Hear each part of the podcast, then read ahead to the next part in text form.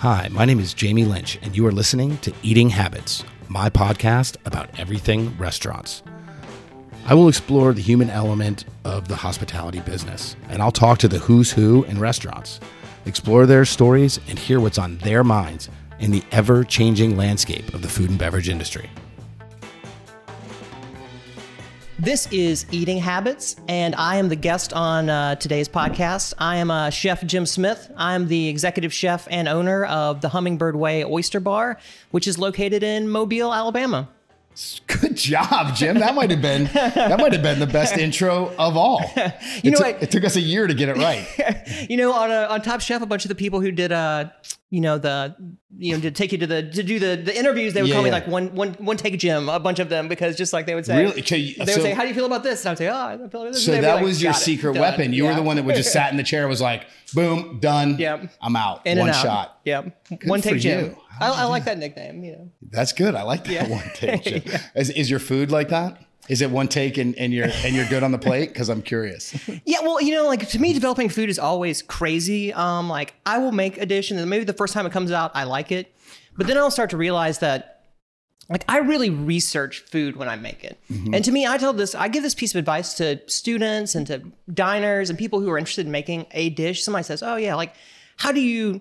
How did you come up with your biscuit recipe? And I tell them, like, I went to the internet and every cookbook I have and looked up every biscuit recipe I could find. You're talking about hundreds of biscuit recipes. Yeah. And then you start to read them all and you can start to draw these through lines from, you know, oh, this, th- has this kind of ratios and these are the kind of ingredients. And then you start to see, well, there, there are these patterns when you're developing food. And the more of those patterns that connect, chances are good that's what you should be including in your recipe. So, Yep. you know, I like to really digest like and consume all this information. And then what comes out the other end is what I like to call uh, my recipe, right? Right, right, But, yeah. it, but it's involved from research and practice and, you know, like taking what other people, you know, if three people's grandma's biscuit recipe includes the same tip about, you know, how to, how to, what to do with the butter. And you're like, well, maybe this is a good tip and I should try it. So, So typically when you're when you're working on a recipe like biscuits or whatever, maybe it's pasta dough or it's bread dough or whatever, how like what do you look for when you're like, okay, this is good. This is done. I can work with this. This is good enough to serve my guests or whatever.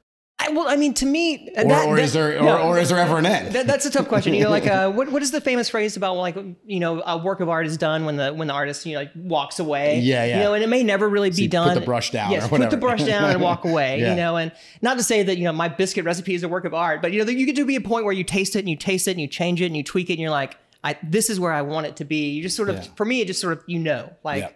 when those all those ingredients sing together in the right way, which makes something cohesive and balanced and structured in all the kind of ways that we want for a dish to be in the end, like sometimes as a chef, you just kind of feel it like, okay, that that's it. You know what I mean? Like Yeah. that's it. I used to work for this guy who would say, this dish eats like a champ. You like you, you kind of, you kind of know like like once it's on the plate and once it feels good, you're Yeah. like, yes, okay, this is it. This is there. What is your so at the restaurant at the Hummingbird Way? Mm-hmm. What is your creative process? Obviously, you do your research. You kind of you have an idea, I imagine, of like what you want to be Yeah. playing with.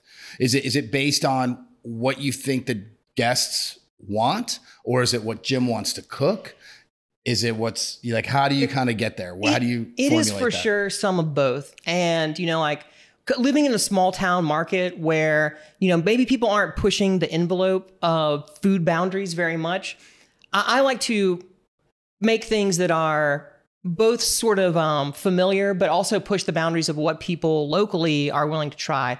And that always starts with what what what are the farmers walking through my back doors with? You know like what is available seasonally and locally? You know what kind of fish is being caught? You know are, is is crabbing shut down because of the pandemic you know or through cold weather? Uh, and so you start with you know for me i always start with what's available. And then i think about you know like well if i know that traditionally fennel, fennel is paired with these Italian ingredients naturally, and those other Italian ingredients are also available at the time, you know. And I sort of start this this process, you know, and it, it just sort of takes me from there. I do like to push our guests, but I don't like to push them too far. You know, like I'm not trying to be a snob about it. I'm not trying Sure. to be a jerk about it. Yeah. But you know, if I discover, I'm sorry about that. That's you're my, my R2D2 going off there. Uh, if I start to discover, you know, if I feel like um, I, it, they're good. They're they're cool ways to sneak in things that are modern and but do it in a familiar way. And that's really where I start. You know, Yeah. it starts with what's available, what looks good, what are those things that I can historically research and generate, you know, like ingredients that are always paired together or, you know, like uh, what's available at the time, then really just launch from there. Yeah. What and so you're in Mobile. Yeah. So what is like what is popular around there? Like what is it like what kind of ingredients, what kind of stuff are you guys seeing consistently either throughout, you know, the year or, you know, seasons that that show up often? And also the other question is, you know, I think of Mobile, I think Southern. Yeah. Like straight up Yeah. Southern. Is that is that a good Yeah. or or is it is it more than that? It, well, it, it, is, it is southern, but it is also different. Um, Mobile, here's a little history. Uh, Mobile is the original French capital of the colonies. Oh, cool. I did not know Um, that. and so it is very much like like all the streets are named the same things like New Orleans is, and you know Mm-hmm. it, we are very very close to New Orleans. Um, and what happened is the French lost the French and Indian War and had to move their capital. So the capital then moved from uh, Mobile to New Orleans. What that means is that Mobile is the original birthplace of Mardi Gras in the United States. Mm. Um, all of the sort of same Creole influences that you get from what people you know typically think of as New Orleans cuisine Yep. are all are all in from Mobile. Okay, the, uh, cool. the first written recipe of jambalaya is from a you know a church cookbook in Mobile, um, and so there's a lot of those those kind of things that make it a little bit different than like what is Atlanta South or what is Charleston South. Mm-hmm. Yep. You know, and Mo- Mobile is located on a bay that uh, feeds into the Gulf of Mexico, which makes this very unique kind of seafood city Mm-hmm. and area, and so that's really. That is for sure what it is. It is Southern, but it's definitely more that French Southern Creole, that, that real kind of intense influence in the in the cuisine. Now, stuff that's available all year is really odd to me because even I moved from to Mobile from Montgomery. Montgomery's like central Alabama, which is still very southern and very, but you know, there is a tomato season. One thing about when you move farther south, like to Mobile, it's almost tropical all the time. Like Yep. I can get really good tomatoes right now. Yeah. Uh, you know what I mean? Yeah, like, yeah. and so there You've got heirlooms in, in February, and people are like, that can't be. And you're like, well, it, it is here. Yeah, field peas are still like I but Yeah. like I get field peas year round. You know, like lima beans and butter beans and creamers and you know like Yep. just because if the farmers are growing them, I'm going to be buying them. You know, Yeah, yeah, like for if- sure. And so it does mean that like there are like weird summertime ingredients in my winter dishes, which would not happen. You know, three hours north of where I live now. Yep. You know, just because of that's what's available and that's what's growing and. You know, yeah. If tomatoes grow year round, more more power to those farmers. I'm freaking buying them. Yeah, you know? totally. Because fresh tomatoes are Yeah. bomb, dude. Yeah. uh, I remember I wouldn't even eat tomatoes until I had like a, a legit uh, heirloom tomato that was like farm fresh. Because like to me they were always watery and mealy, and the texture was nasty. And I was like, that's not a good vegetable. Like I don't know why people use that.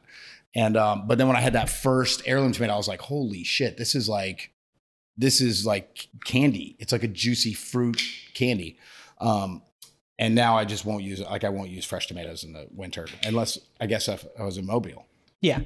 well, I mean, it's just wild. It's wild to me. Like, I wouldn't buy the stuff. You know, like I, when I first started realizing that tomatoes were available in December, I was like, this these can't be good. Yeah, but then, yeah, yeah. then you know, like I ordered this, you know, like heirloom cherry tomato case, and it's like they're delicious. They taste Yeah. like summertime tomatoes. you know? Amazing. And it is. It's really it's it's wild how you know Yeah. what what happens Yeah, seasonally as, in as you move yeah. up and down the climate zones and Yeah. stuff, that's that's crazy. I wonder, you know, you you actually sp- sparked a thought that I'm curious about now. I'm gonna have to reach out to some people. Is um, uh, how does that affect the pest population in agriculture? Because like Oh. when I had the farm, that was something that we always dealt with. Is like, how do you control pests? How do you deal with that? And having that kind of constant temperature means that they don't die off. Yeah. So how do they? I mean, they got to have some pretty awesome regiments to Yeah, to keep that going. I, am sure. I'm, I, you know, I expect probably lots of the farmers are hoping for like one that one freeze that kills a bunch of stuff off. you Yeah, know, right. and and we did have like a, a wildly cold like two weeks, uh, you know, in December, but that's Yeah. been like it. It's been largely like it is here today, like Yeah. all winter and That's spring. awesome. You know, like yeah, sunny and seventy, and you know, What um let's talk a little bit about seafood. Yeah. I know you you're yeah. kind of big on the seafood. I know that you you do you still serve on the board for Alabama seafood? Was- yeah, yeah. I'm the chairman of the Alabama Yeah. Seafood Marketing Commission. Yeah, you're you're all about that life. Yeah, Let's I am talk for about sure. Yeah. Um, the Seafood Marketing Commission was formed uh, after the Gulf oil spill. Mm-hmm. And so, you know, there was a long period of time where the Gulf seafood industry was just like, are people ever going to buy our food again? You know, people are worried about, you know, Yeah. is there oil in the seafood? Is there Contamination. contamination? And, you know, it's people are shocked. You know, you see all of those images on the screen of like the oil plumes in the ocean, Mm-hmm. and people remember, you know, the Exxon Valdez and all the sort of like all the terrible things that are associated with oil spills. Um, but you know, we the, the the commission was founded by the governor of Alabama at the time, and I, while I was a state chef, and I, honestly, I got lucky that he would even think about putting me on this board because most of the board is other, you know, more like farmers or more like fishers and growers and you know big seafood industry people. But um, at first, our whole issue was about sort of testing seafood, making sure it was safe, and then getting that word out. And we really have done such a good job with that over the past eight years that there, there was a long time when we were basically like, don't ever talk about the oil spill. Just talk about how great Alabama seafood is. right, right. But, yeah. but now we're push, like, push the narrative. Like this Ye- is the yes, yes. Yeah, yeah. Uh, but now it's more like we can talk about it in almost sort of a nostalgic way because you know, like this this great thing that we've done and formed to promote to promote Mm-hmm. seafood um, was born out of this like weird time of uncertainty and you know environmental disaster. And um, yeah, it's great. Well, I think that's I think that's a good education for people too. That like the natural world is an amazing place and can fix itself if we don't continue to fuck it up. Yeah. Right. Like if if you, if you pause, you take a break, you treat it right. Like nature will fix itself. Like I mean, I had um, one of my one of my good buddies um, from Low Country Oyster here in Charleston was on the podcast talking about you know oysters and how amazing they are at environmental cleanup. Right, like they are the cleaners, the fixers for for all of our pollution problems, um, and then we should just have oysters everywhere. Right. Yeah. Um, so so that's a good that's a good note that Yeah. like um, There are cool things on our website. Like if you want a business plan on how to open an oyster aquaculture farm, if you go to eatalabamaseafood.com, you can find a business plan that will tell you like what like the permitting you need. Now, not very this is specific to Alabama. Right, right. It'll tell you the permitting and like which agencies to talk to and you know how to go about, you know, developing the, you know, the equipment that you need and all that kind of stuff. Like that's awesome. just because because you got to Yeah. yeah because it's good. yeah, like it's good to sustainability. promote that. Yeah, to promote that. That's awesome. Yeah, the the seafood board originally it did start just to make sure that people were aware that hey, it's okay to eat shrimp that's caught in the Gulf of Mexico. But now we do focus on things like you know we sustainability and you know work like being able to geolocate for people like where to where to go to find Alabama seafood. You know, and so like you can just uh, look open your phone and you can find a reputable restaurant or you know a grocery store that always has you know Alabama crab. You know Yeah. those kind of things on there. So we do a lot of a really lot of good good work. I think. Cool. Um, what what kinds of of fish and seafood specifically? Obviously, um, shrimp and crab is, Yeah. is big. Oyster is big. What other kinds of fish are you guys using or seeing? Um, is it mostly inshore stuff, or are you are you getting We, we get both for Yeah. sure. Uh, we definitely get both. I mean, the Gulf of Mexico is just huge? It's huge, Yeah, yeah. and there's you, you so think of it as like a bay, and it's like it's it's a small ocean, yeah, yeah, and uh, but it is shallow, right? Like it's pretty shallow. The y- Gulf. it is for sure shallow. Yeah. And in fact, Mobile Bay is a huge bay. Like if you look at it on, on a map of Alabama, the, the bottom part of Alabama makes this, you know, the Gulf of Mexico, and then it cones up into the bay. Like uh, Mobile is at the top of the bay, but you know, most of the bay is like 20 feet or less, and I Yeah, mean, you're yeah. talking like like miles and miles of bay. right. Uh, and so things like flounder are like crazy Yeah, strong like there. and crabs yeah. are everywhere. And actually, that's the, the birthplace of uh, Jubilee, like the word Jubilee. okay. Uh, and that's the thing that happens when the tides are a certain way in Mobile Bay. All of the, you know, the tide recedes, and then like all, and the oxygen is so low in the water that you know all of the flounder and everything are they're like moving up to the shoreline, and you can just like walk out and like pick up flounder and Yeah, crabs. just grab 'em out of the water. Yeah, then that's what that's what the that's where at least the the term jubilee comes from as it relates to seafood. Ah, that's Um, amazing. yeah, yeah, it's really cool. But you know, Have we, you done that? I, the thing about the jubilees is like you've got to know somebody who's like watching the bay yeah, at and like, like midnight. Hey, we've know, got we've yeah. got 40 minutes of time.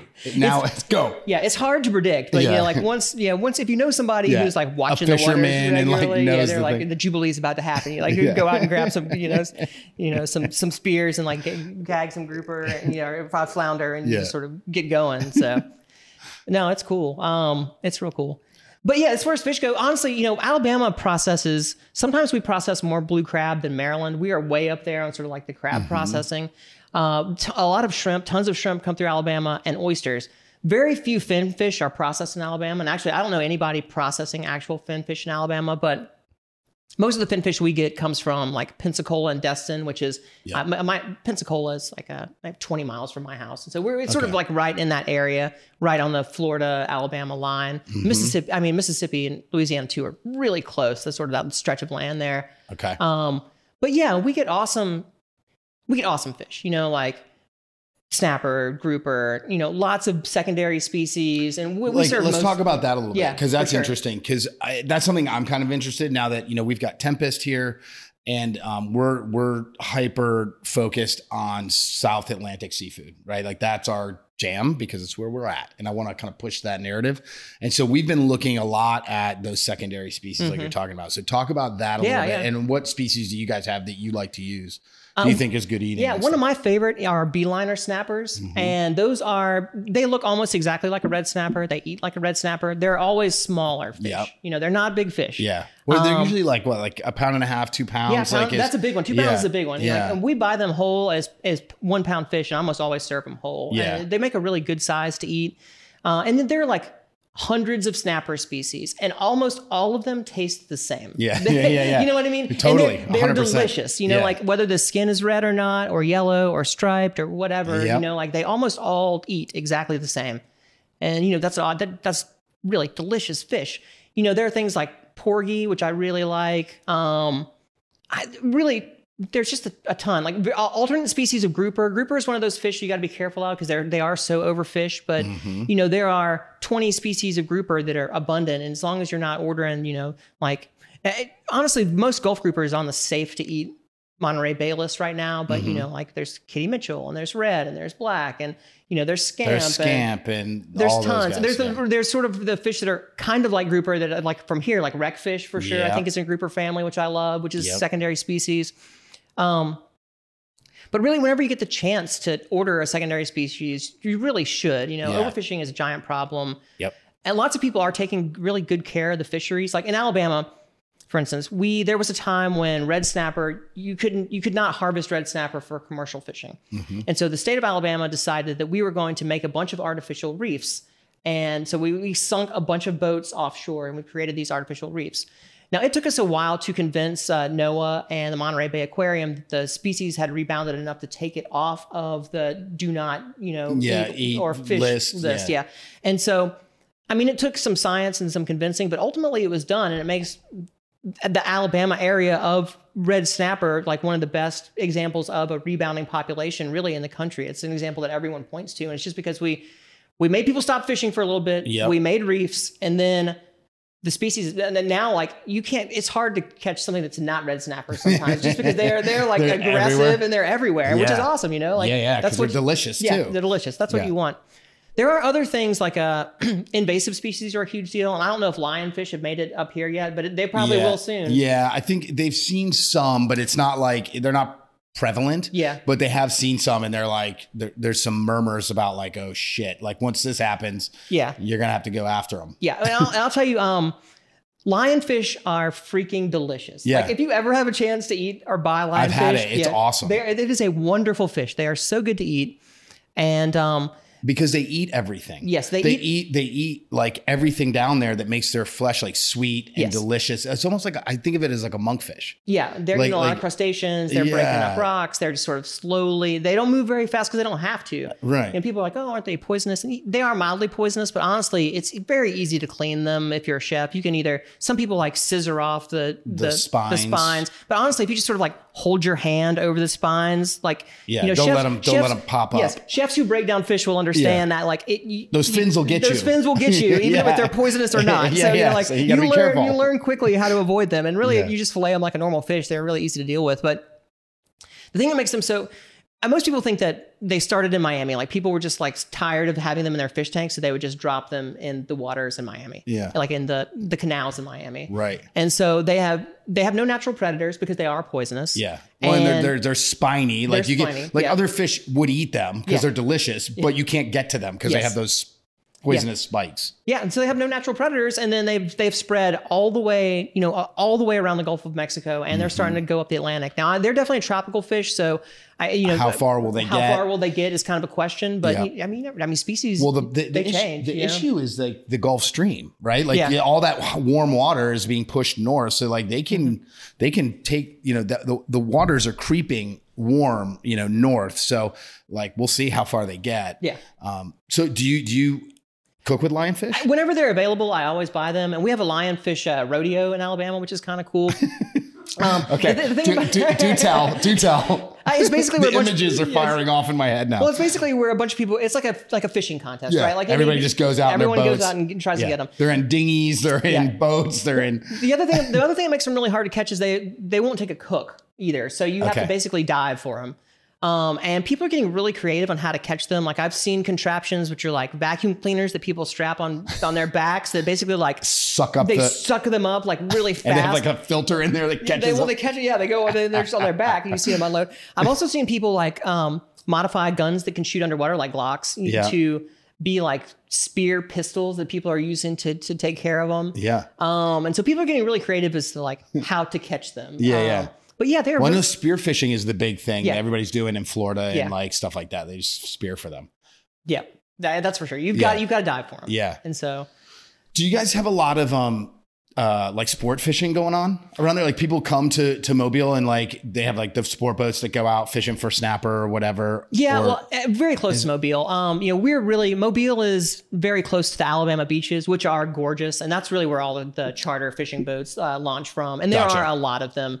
Um, and it is really good fishing in the Gulf. I mean, we're just it's the bay. The bay is the bay. It's really weird, you know, like it's a large, shallow, flat strip of land, you know, water that has a lot of really good stuff in it, but you know, the really the sort of the sport fishing is is a, a little bit farther south of the bay. Gotcha. Cool. All right. So um let's talk about what brings you here. Yeah, yeah. It's been I think you and I met in Charleston for season 14 Oh, yeah. I was- top I was- chef I remember was, trying that to think, I was trying to think of a non-top chef thing that we may have met at in Yeah. Charleston. No, we definitely No. met here in yeah Charleston. we met we met here in charleston that Top was chef. yeah Yeah. and um so and i think you've been back at you've been back for wine and food Yeah, I multiple times i missed you last year were you here I did. Yeah, year? no, I did. I think Yeah. last year was the first year back, right? yeah well Or was it? we had we had one pre-pandemic Oh, okay. yeah, yeah and then pandemic kind of shut it down for a minute Yeah. there might have been one or two pre-pandemic i don't know my time is all messed up Yeah. but is it but was this last year your first last year was the first year I'd done okay wine and food. and i missed you last year how was no, we ran into each other briefly. did we where, I- we- it where was we very briefly. I was doing a demo, like, and you were yes, you were. oh i ran up and said hey while you were on stage Yeah, yeah, that's yeah. right i remember that yeah, I, I, I found you afterwards for a very brief hug after the Yeah, after yeah. the event on uh, the last day. So. But yeah, it's Charleston uh, Wine and Food is here. I'm uh, here cooking at my buddy's restaurant, uh, Anthony Marini. Uh, his restaurant's called The Pass, which is a really cool sandwich shop.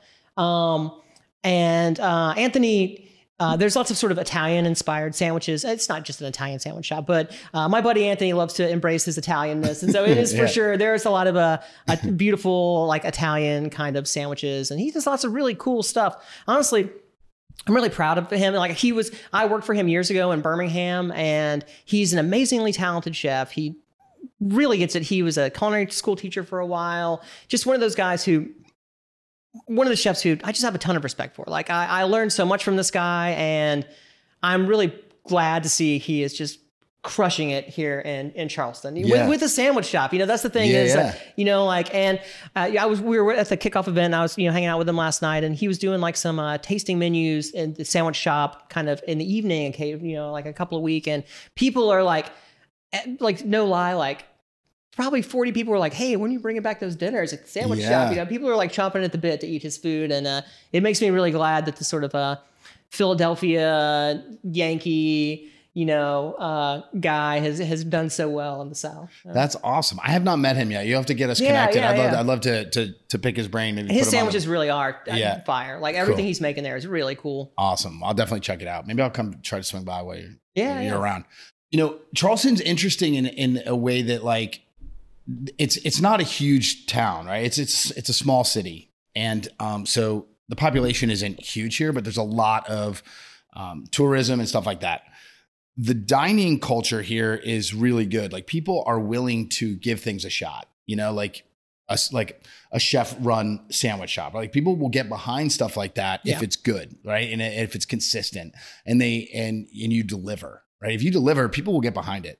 Um, we started doing this tasting menu night at Tempest, Mhm. um, just for me because like I'm opening restaurants all over the place, and it's like I'm not on the path the way that I used to be running the kitchens the way, and I miss it. My Yeah. connection to like the the the um you know my guests and stuff like that so so we were hosting this tasting menu thing and we got like really great feedback on it like people came out for this multi-course thing and really excited about something different you know? Um, and so it's super fun and there's a lot of cool stuff to do. Yeah, I, I love the scene in Charleston. And Mobile is a lot like Charleston. You know, a lot of these coastal cities have a mm-hmm. really similar kind of feel, you know, yep. Charleston, Savannah, you know, New Orleans even. Yep. And, you know, Mobile is a lot like that, even smaller than Charleston. Yeah, yeah. Uh, and so, you know, like that's one of those things like lots of chefs are, you know, leaving New York City. And, you know, like they want to go to places where they don't have to spend $10 million to open a restaurant. Like, yeah. you know, and that's why I'm in Mobile, you know, like after being the state executive chef for eight years, you know, like I tried to find investors, you know, like good yeah. luck trying to find people to give you money. You yeah, know what I mean? Yeah, like, and you know, I tried to, you know, like, and people who I like, who are friends of mine who are like crazy wealthy, like, I, like, try to get somebody to loan you a hundred thousand dollars. It's hard. You yeah, know what yeah, I mean? Yeah, it's like, yeah. it's really difficult. So, you know, like if you're in a smaller market, you'll get a better deal on a building. And like the building I'm in now is a historic area and it was part, of it was a teaching, uh, it was a teaching restaurant for a Virginia college culinary school, which you know all of Virginia colleges shut down like 5 mm-hmm. or six mm-hmm. years ago, and they had a bunch of culinary schools and these restaurants associated with the culinary schools, and so you know, when the college shut down, they just locked the doors. And so, you know, here's this space with yeah. equipment. And, the, yeah, you know, they, like, they had a restaurant yes. operating in it. Yes. And so, cool. You know, I scrounged every penny I had and yeah. sort of like, hey, here, here it is. You know, yeah. like I'm, I'm, I'm, pushing all in. And so we opened on January of January 7th of 2020. You're like, nice. what else could go wrong? I finally get my dream restaurant. Wah, wah. I, I, I, poured every penny into uh, this thing that I own. And, uh, you know, uh, there you go. So how did you make it? I, you know, I mean, that yeah. had to have been devastating, right? It was it's totally like, devastating. Like, you know, like, my, like, yeah. I'm realizing my dream. I'm like, I'm making it happen, and then the, just the the carpet gets ripped out from under you. Yeah, right? that's that's uh, that's it exactly. You yeah. know, like uh, um, yeah, yeah. January seventh, 2020 was opening night, and like like every chef during the pandemic, you try to figure out like what do you need to do, like. And lots of chef, chefs, I feel like, made the wrong decisions, and lots of chefs made like just overreacting. Like, like do you really need to change your concept six times to get people to come in? Probably not. Like if you've been mm-hmm. an established restaurant, you yeah. probably don't need to switch from a seafood restaurant to a pizza joint just because you think you can do more t- to go mm-hmm. sales, right? Yep. And so I think a lot of people made mistakes, but for us, it was just like, I'm just going to do what I do, mm-hmm. and it's just going to be me and my wife every single day doing curbside and to deliver to go. And, you know, being in the South, people were way willing to quickly get through the you know op- reopen up dining room spaces. And yeah. we were definitely the last in our area to do that kind of stuff but still way ahead of the natural the national curve. Right. Um and you know it's just one of those things like nobody knows. Like you, you follow the cdc instructions you you you go to your I mean, honestly, the, the, there were talks with James Beard Foundation, like like once a month, people in your region like getting together on Zoom calls to talk about this is working for me and that's working for me. And you know, living in the South also means that I didn't have to buy things like a, I didn't have to buy a, a the special air filters, you know. Right. Yeah. And, you had a little bit, little bit more lenient kind yeah, of. Yeah, definitely more lenient. But you know, I, I did what everybody did. You yeah. know, like I just, you know, strapped in, you know, got down and just try to figure out what to do every single day. Were you able to get any of the any of the help, the financial help from any of the, I will tell you, it was wildly difficult for us. Yeah. Um, we did finally get some PPP money, but like things like the um, um, shoot, was the, the big the, one at the very beginning, uh, the EIDL, the EIDL, the yeah. EIDL. We were not able to get any EIDL loans, and honestly, because you know, like when you open a restaurant in January, the pandemic hits in March. Right. You know, your people are give, giving restaurants tons of money, and it's all based on your previous two years of sales. Well, like you got it, no set. You're yeah, like I've got yeah. There's, there's two months nothing. of sales. Yeah, what are you going to do? Yeah, like uh, I, I, would be happy to make an average of 12 months uh, based off of this one month of sales we have. Yeah. But finally, they loosened the restrictions because you know that people realized that there were lots of people who were in the same situation that I was. You know, like, right. yeah, how do you show how much money your restaurant is worth? When you know you have a month of business to look at. Right. And so but yeah we eventually got that help. And you know i think that sort of the same thing with that. I think a lot of people made wise decisions. I think a lot of people made poor decisions. I think that you know there's going to be a time like i think that some people like kind of get suspicious about like there's like rapid expansion of like concepts and restaurants that i kind of give a little bit of a side eye to. I think that probably you'll see a lot of places where people are trying to expand with money that they had from the government mm-hmm. fall quickly. I think. Yeah. I think a lot of you know. I think you'll see a, a lot of that in the next coming months and years. And Yep. it, it it's weird to know. Honestly, like we got the money and we use it only for the purposes of feeding our, you know, paying our employees and then doing any sort of like, you know, PPE and sort of like very strict on what we can spend it on that money on. Yeah. And it's been, it has been, we, I, I feel like we would have made it without it, but it certainly was as soon, you know, it was a giant help. Yeah. So when, how long were you closed for? We were only closed for about a month before we That's started doing too bad. I mean, that's- curbside. yeah. Okay. Yeah. And did the curbside stuff work for you? It worked initially, Yeah. but then people just got tired of it really Yeah, quickly. And you know, Mobile's a small town, and so like uh, if all of our neighbors come by and grab something, you know, I'm not going to see them for like another week or whatever, you know, Right. or It wasn't consistent it, and wa- really didn't. it wasn't consistent, Yeah. you know, but it was something, Yeah. you know, and it certainly wasn't consistent enough to get you know to meet the case minimums of what we need to order from you know Yeah, from any of your distribu- purveyors. yes, from Yeah, the like, purveyors know, "Sorry." yeah How how big is uh, the Hummingbird Way?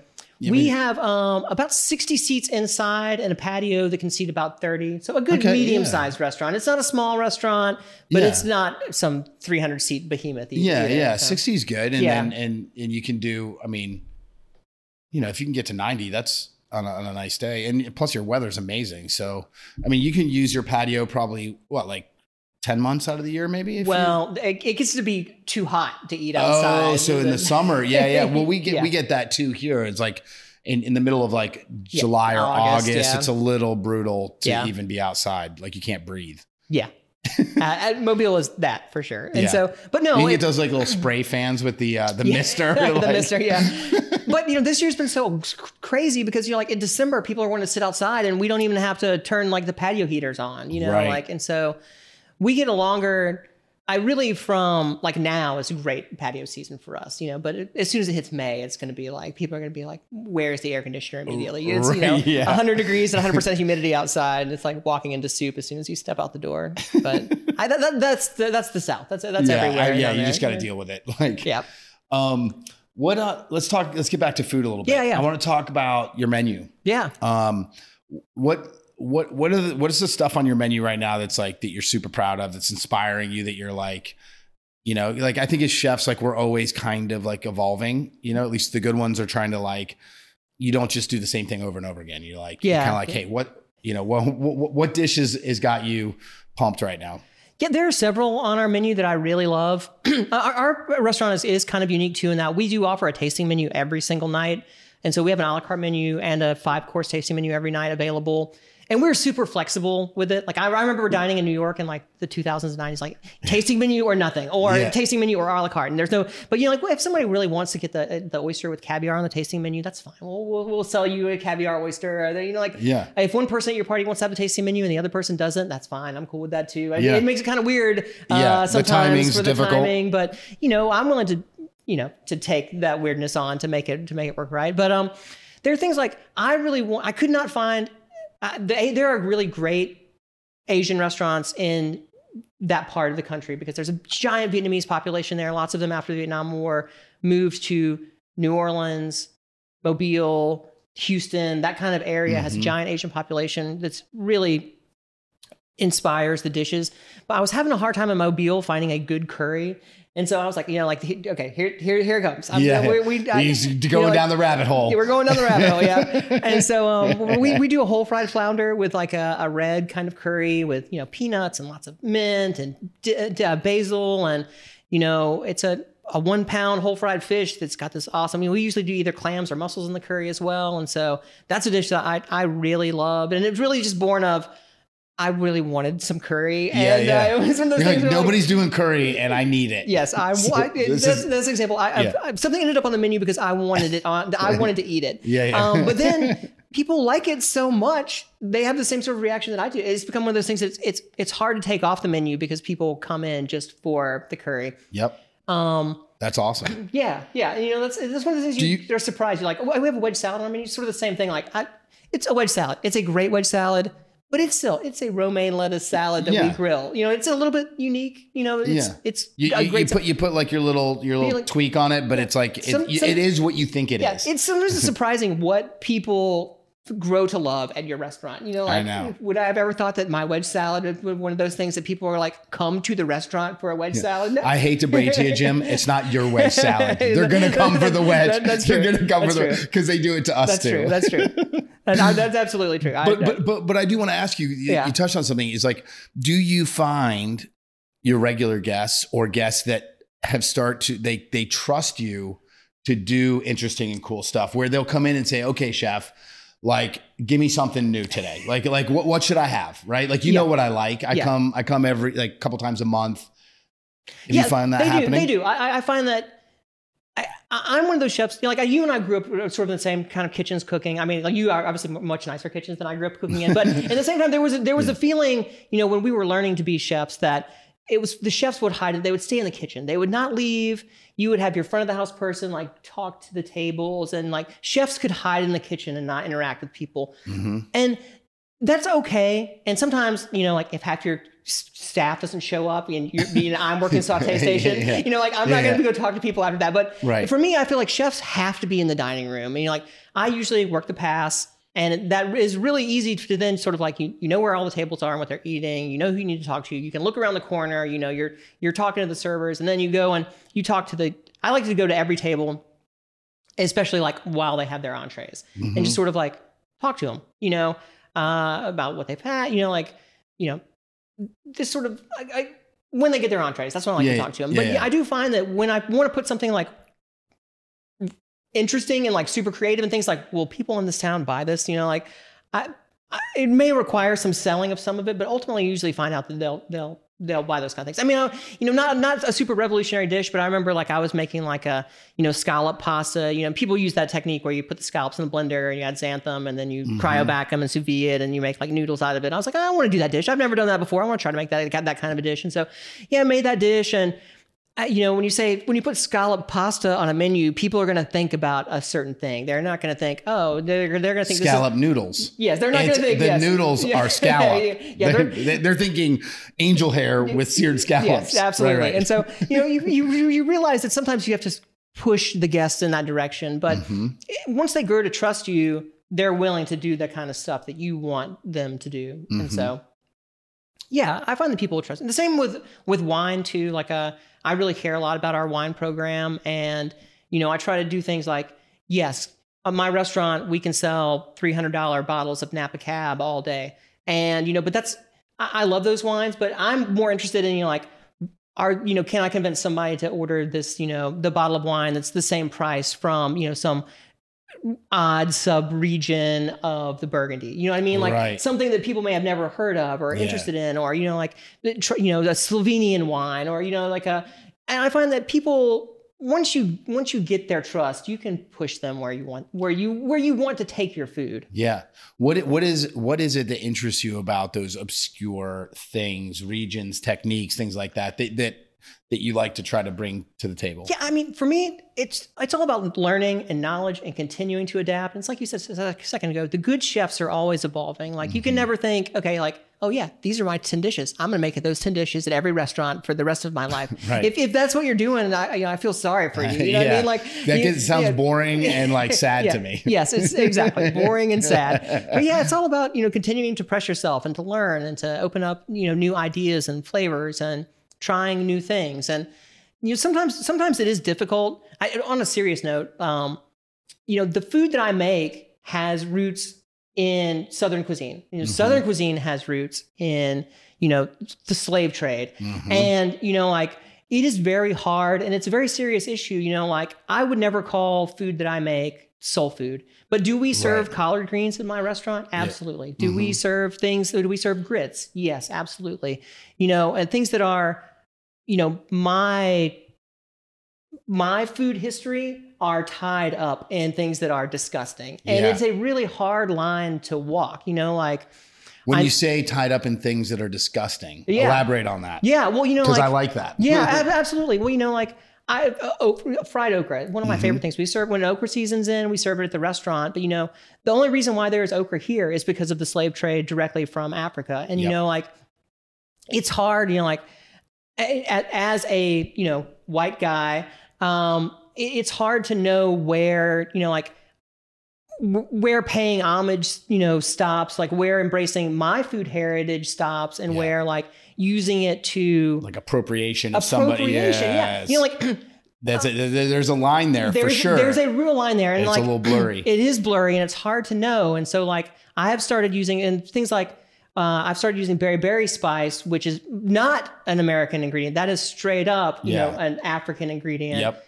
And I really have started using it just because it tastes so freaking great. You so know what I, I, mean? have it. Like, I have it. We have it in Yeah. our restaurant too. Yeah. And I'll tell you. So being in Charleston, we share a lot of that. Yeah. That um, kind of heritage, right?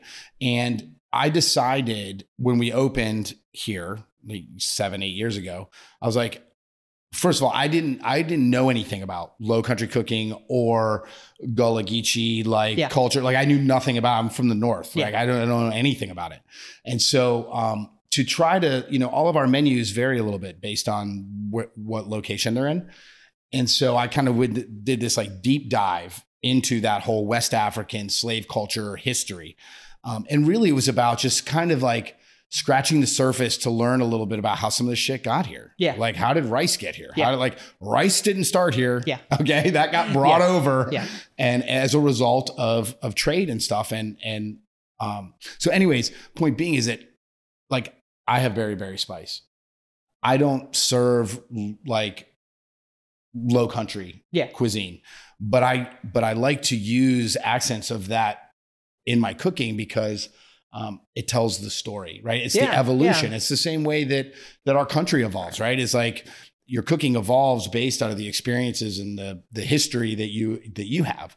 And so, you know, I start to like dabble in that stuff. Like I I never cooked with field peas Yeah. until I moved to the South. Yeah. Like we don't eat that in Boston. Like Yeah. you don't eat field peas. You eat baked beans. Yeah. you know what I'm saying? Um, but I love field peas and they're amazing. And there's so many varieties with Yeah. different textures and things. And so, you know, so that's a result of that, right? Like learning, like, oh, okay, th- this stuff came from Africa. Let's, let's, um, you know, that's a huge part of our history here. Let's learn how to cook with it, Yeah. right? Yeah, no, I, I feel the same way too. And I never really try to like, it's not like I'm would ever like try to take like a, or maybe, I- maybe I might. I mean, I, I, I have curry on my menu, but it's, it's weird to know. It's just weird to know, you know, like where, how to, how to pay respect and homage. You know, like my wife is uh, from China. And so lots of Chinese ingredients find their way into my cooking, but I'm definitely not cooking the, with those Asian, you're not- ingredients you're not cooking Asian food. the way in which like Yeah. she cooks with them at home is very different than what I do with them. And so Uh-huh. it's, it is Does your wife do the cooking? at home. Yeah. Yeah, mostly. And it, it, it, what is her cooking like? Well, she is a Chinese citizen. She is um uh she was born and raised and she moved to the United States for college, for Okay. graduate school. So was she was she like 19 or 18 No, older than that. She had Okay. an under she for graduate Oh, okay. school. Yeah. Oh, okay, okay. Yeah, So for graduate school in the States. like in her Um, 20s or something. yeah. She moved here. Okay. Yeah. And um she's from Wuhan uh originally. Okay. uh, and her family is all still there. And um, but she does most of the cooking at home. And honestly, I you know like Chinese food at home, but for most of the cooking is always uh, welcome for me. And Yeah. I mean, chefs understand this too. Is like I really don't want to go home and feel like I just went back to work. Yeah. And you know, it, it's it sucks cooking at home. I tell people this all the time too. Like when you're in a commercial restaurant, your equipment is like real. And your your pots and pans are the right size, and you know you have a cutting board that you can actually cut stuff on. It's not right. like a, a three inch square. right. And so- it doesn't spill out onto the countertop. and like- When you're when you're cooking, for me, when I'm cooking at home, everything feels like you're using an easy bake oven. And Yeah, yeah. not only do I not want to feel like I'm at work, but it's just hard to do stuff well. Excuse me, something on my teeth. Yeah. It's hard to do stuff. It's hard to do stuff well, or the way you want to when you're like cooking on an easy bake oven. Like, right. I, you know, like I live in an apartment. We have an electric range. You know, like Yeah. I know that not a good one. You know, like there are Yeah, there are yeah. good, there are plenty of great electric ranges out there, but Yeah. not not what I have. And so, you know, like uh, it's just I don't know. So so what's her cooking like? I want to know. I want to Yeah, know yeah. like I want to know what she what she what she cooks for you and like how it's how it sizes up. Is yeah, it- we eat lots of vegetables for sure. Um, we eat lots of like sauteed greens and garlic. You know, there's a lot of we eat lots of noodles. Mhm. Um, and uh, and and for any home Wheat or rice? uh, both, all of it. Oh, okay. Yeah. So any noodle, Yeah. you guys are all about it. Yeah, instant noodles. uh, For people listening, there are amazing instant noodles out there. Like, and you're really looking for the ones like if you have an Asian market and you have the, an instant noodle that's like a bag, um, it's almost nine times out of ten delicious. You know, Okay. like it's way it's like not Maruchan ramen, but you can get like awesome like pre-made like stuff that what people eat in China for, for home. You have various noodles and And yeah. it's better than what we know Oh, as, ramen. Yes, It's like so much better. It's Yeah, yeah. wildly. You know, like you throw an egg in there and a piece of bacon, and you like have an awesome, awesome meal. You Yeah. she cooks a lot. We eat a lot of like congee and sort of some traditional kind of. does she stuff. cook mostly like Chinese? Yeah, yeah. Okay. She does try to cook. We have an air fryer now too, and so she She started playing with playing some- with some air fryer stuff. yeah. You know, How's that going? it's okay. yeah. it's okay. Uh, you know, I, I tried to use air fryer. The first time I tried to use air fryer was I was like, yeah, high temperature. Yeah. Convection. I was like, I'm going to put a pizza in there. Do, do not try to put a pizza in your air fryer at home. it's, it does not work very well. That's amazing. Uh, Uh, my, my brother has an air fryer, and I was out visiting like last year or something. And he's like, uh, I thought it was a coffee maker. Yeah. I didn't know what it was. I'm like, what is this thing? He's like, that's an air fryer. He's like, you ever use one? I was like, never. Right. And he's like, well, why don't you try to like do something there? I was like, uh, no, like, I'm not going to put it in your, your little kitchen robot thing. Like, I'm going to cook the way chefs do, like on a range. Yeah. You know what I mean? Uh, uh, that's funny. Cool. All right. Um. Oh, so so back to the the like Asian ingredients, Yeah, Chinese ingredients, kind of showing up in your cooking like a Yeah. little bit, but um, but you don't cook kind of like a um.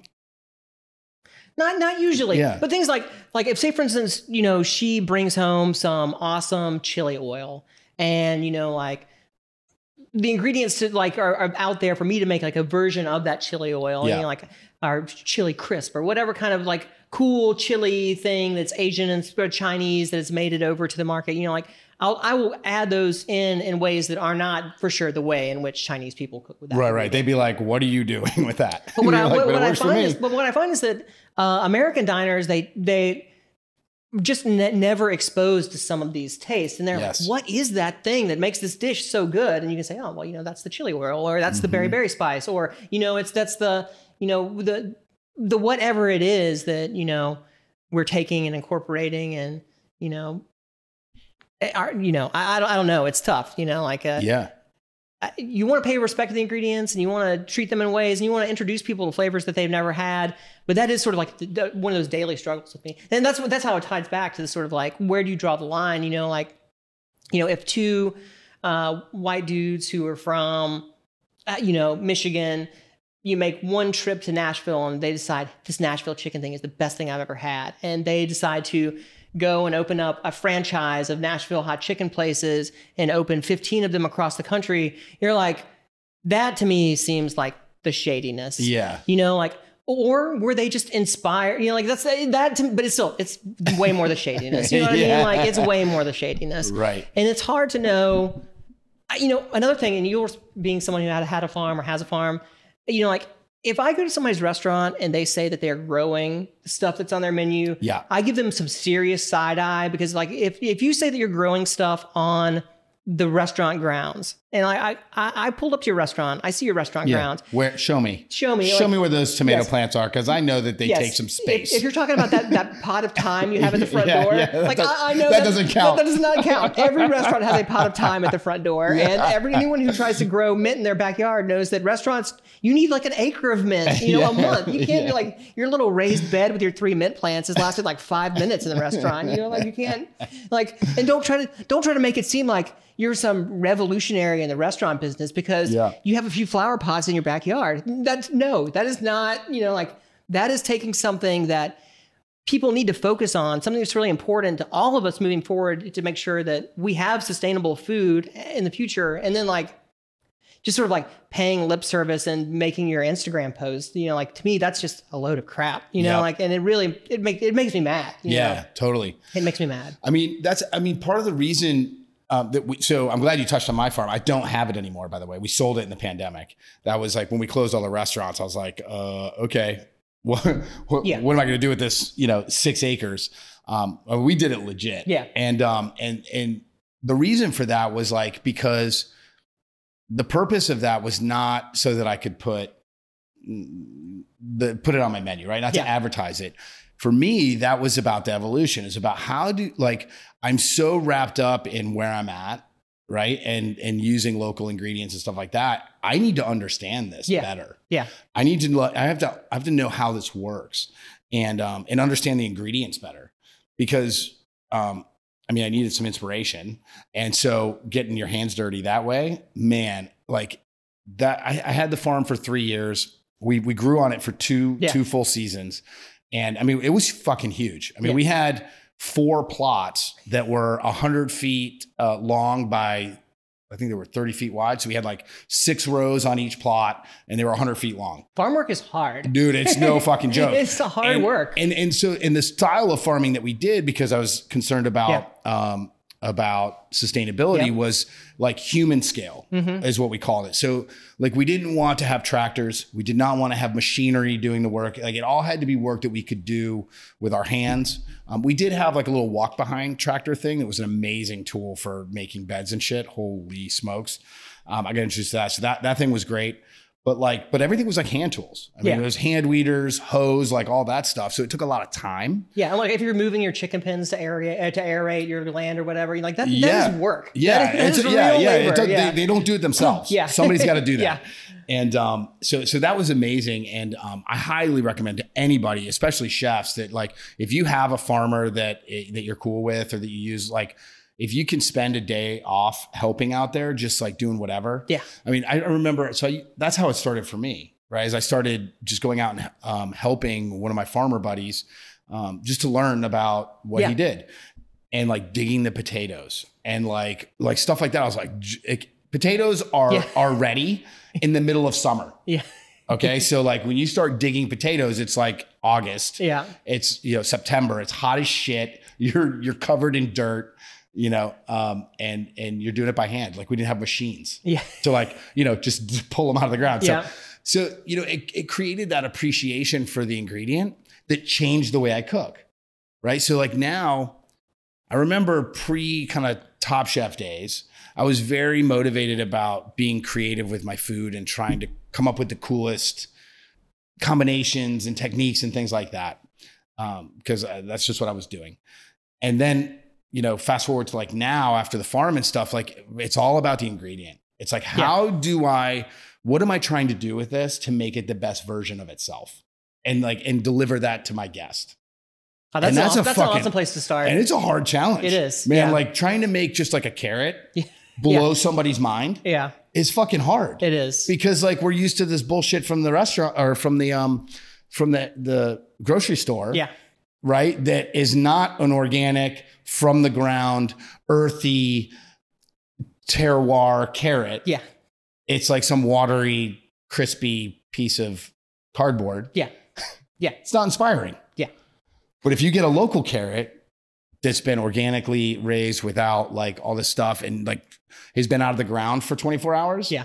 You can taste the layers Oh yeah, it- yeah. You can taste it. It- Yeah, yeah, it's you can- amazing. absolutely, the terroir is a great way to describe describe Mhm. it for sure. You know, you can taste it and the sweetness. I mean, that's the one thing that people don't like the sweetness of an awesome carrot. You know, Yeah. you just maybe not even think about that. You know, but Right. you're you're right. What's available in the grocery stores is nine times out of ten trash. You know, it's this giant commodity farming, and it's a really huge problem in America globally. You know, is the commodity farming.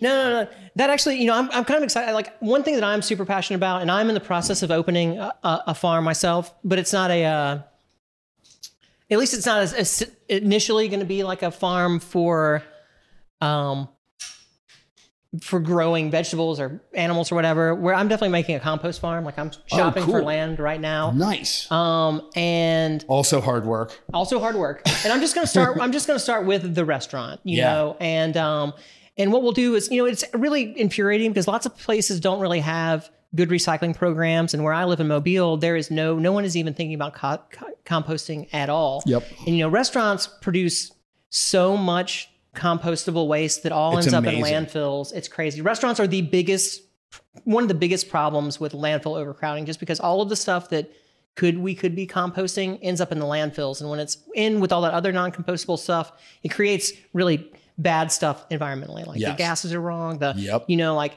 it's causing things not to break down the right way Yep. and so restaurants, like I really it's- it's hard to know like if you put your plastic in the recycling bin, does it really get recycled? You know, is, is it really doing much environmental good? One thing you, that you will really do know as it's anyone who works in the restaurant industry is there is lots of stuff that goes in that trash can. You know, if a if a head of lettuce didn't make it in time, you know, it's you can't really save something like a watery piece of lettuce, but can you find some use for it that can be beneficial down the road? And you're like, well, if it's going to landfill, it's not doing anything, but if it's going in your compost bin, at least you know that it's you know you're paying it forward. That that head of lettuce at least a little bit. You know, Yes.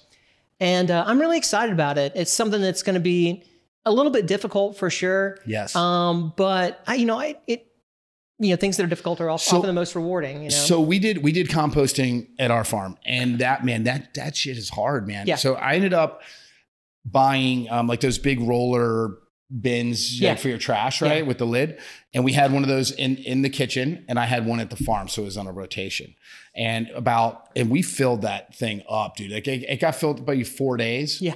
And it was like full with and and it's heavy. yeah. I'm talking like maybe two or three hundred pounds, Yeah. maybe more.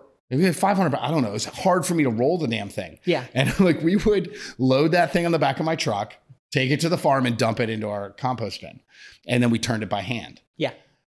But the coolest part about that is that we used zero um, uh, organic matter, bought like purchased organic matter to fertilize our farm Yeah. the second season that we opened. It was all byproduct from you know waste, the stuff Yeah. that would have been garbage. Yeah. Um, we turned it into product that we served at the restaurant Yeah. by fertilizing our carrots and our greens and all that stuff. It was amazing. So what's your plan for that? Like, so what is it, what does this look like to you? Yeah. Well, my, my This. plan is to, well, I'm definitely going to use small bins instead of big ones. Smart. Because- yep. Okay. That- that's You smart. know, like a- Do that. Uh, small bins for sure. Um, but yeah, the, I mean, my plan is to start with maybe like a. it- It's hard to know, like I like how much poundage of waste that is you know compostable come out of the restaurant every day. Yep. Is it 300 pounds? Is it 100 pounds? I really don't know. Yeah. And so, um, but yeah, I mean, that is my plan. And ultimately, I would like to, if I find that it works well and I can uh, recruit other people, I would like to, you know, get the other restaurants locally involved and, you know, picking them up. Initially, the business, this is going to be me as the truck driver taking the compost to the to the the compost farm. Yep. Um, but eventually, I would like it to be uh, to, to be a business. I mean, ultimately, I've got to find some way to make it work, and if Yeah. that involves selling the compost on the back end Yeah. or or what, that's what's that's what's going to happen. Because you know, eventually, hopefully, I'm going to need employees and you know right. uh, something to package the compost in. You know, and so I want it to be a business. Um, if it ends up not being a business and being like a, a Project a or a- nonprofit or a, yeah. project, you know, but I think that especially in Alabama, it's probably going to need to be a business to work. Right. Um, just because the way it's it's not like uh, you know, California where there, there's like people, there's a line of people out the door for like compost startups or you know Yeah. things like that you know like uh it's uh you know in alabama i'm gonna have to do some selling i'm gonna i'm really gonna have to convince people that i'm not some hippie trying to take their their leftover lettuce out of the trash can you know like um but that that's that, that's largely what like my sustainability is that same thing right Yeah. you, you, got to convince people that it's good for them Yep. you know in a non-hippie sounding way to you know to do things that are good for the world around us you know, you know like Yeah. you wouldn't think it's such a hard sell but a lot of times it is you know as soon as people think you're coming at them with some leftist agenda they, they immediately shut you down but you know like uh, if you explain to them like hey you may never be able to fish for red snapper in the next 10 years unless you get your act together they kind of understand you yeah. know like yeah. but yeah What do you mean no more snapper? It's yeah, exactly. Okay. Yeah. I'll stop dumping my stuff into the ocean. Yeah. Um, but yeah, that's that's that, that's my plan for this, and I am really excited about it. I'm super excited about it, and you know, like uh, it's something I really want to do. Like it, you know, chefs, you know, we used to walk around with buckets and say like, oh, you know, like uh, you know, if you're looking at your line cook's bucket bin on their station, you see that there's like a quarter of that onion that they didn't use it well enough, you know, and you want it to be more than like what's just going into the the, the stockpile or whatever you're whatever you're doing, you know. Uh, you know, chefs would yell at you for the waste that was in your bucket. And, you know, for me, I would rather, you know, like waste is inevitable at restaurants. You know, like, obviously you want to use as much as possible at your restaurant the first time, but so much of it is food that's coming back uneaten. And if you, like for me, you know, in Alabama, a restaurant in the South, we serve giant portions of stuff. Like some of it is like cartoonishly big. You know, like I will serve a boneless you know, two pound ribeye. You know what I mean? Like, I, you know, we will serve, we, Yeah. we, will, we will make like, a, you know, a one pound whole fried fish on a plate. You know, Yeah. like we do a lot of that in my restaurant. And, you know, ultimately, there's a lot of food, even if people love it, you know, by the time they get to their entree, which is a two pound steak, you know, either they take it home or they don't. And so doing something with what people don't take home has become important to me. you know? Yeah. That's awesome. I'm excited about that project. I can't wait to hear more about it um, and pick your brain about Yeah, it yeah. and how it goes and stuff. Because once you start, once you start wheeling that compost around, I want to, I want to follow back and see how that's going.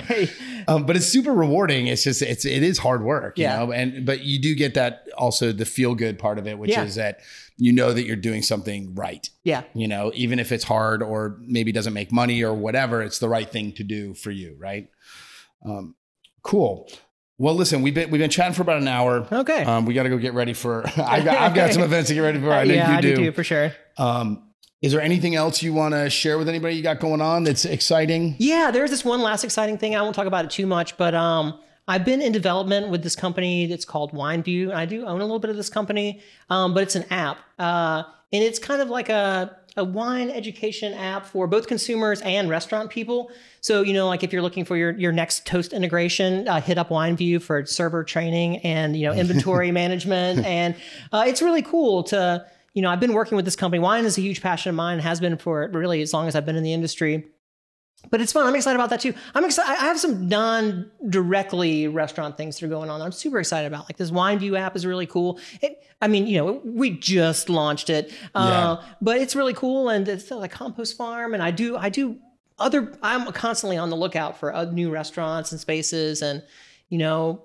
I, you know, like I, I should talk to you about how to how to open a restaurant in a different town. You know, like uh, It's hard. You know, even if it's a closed town, you know, Yeah. I, I know it's difficult, but uh, I mean, the biggest problem is like the the only issue that I see really with doing it is like is having great people working with you, right? Like you have to be able Yeah. to you have to be able to rely on others. You have to be able to trust people to do stuff, and that's hard. I think it as is. chefs it's for hard for do. chefs to give that up. Yeah, Uh, and that that's been the hardest thing for me. Yeah. Um, luckily, I have a team who's who's just critical to Yeah. what we're doing, and I have a team that's been with me for a long time. You know, like we didn't just blow up overnight. It's been a decade that we've been working towards where we're at, and the team's developed along Yeah. the way, and and now it's it's to the point where you realize I have to do more for for them Yeah. because their their growth is you know is is outgrowing what I can Yeah. what I can offer. Yeah, you're hindering. Yeah, Yeah, I, I'm hindering I- You're hindering their growth if you're on the pass every night. Yeah, right? like you need to give them the reins.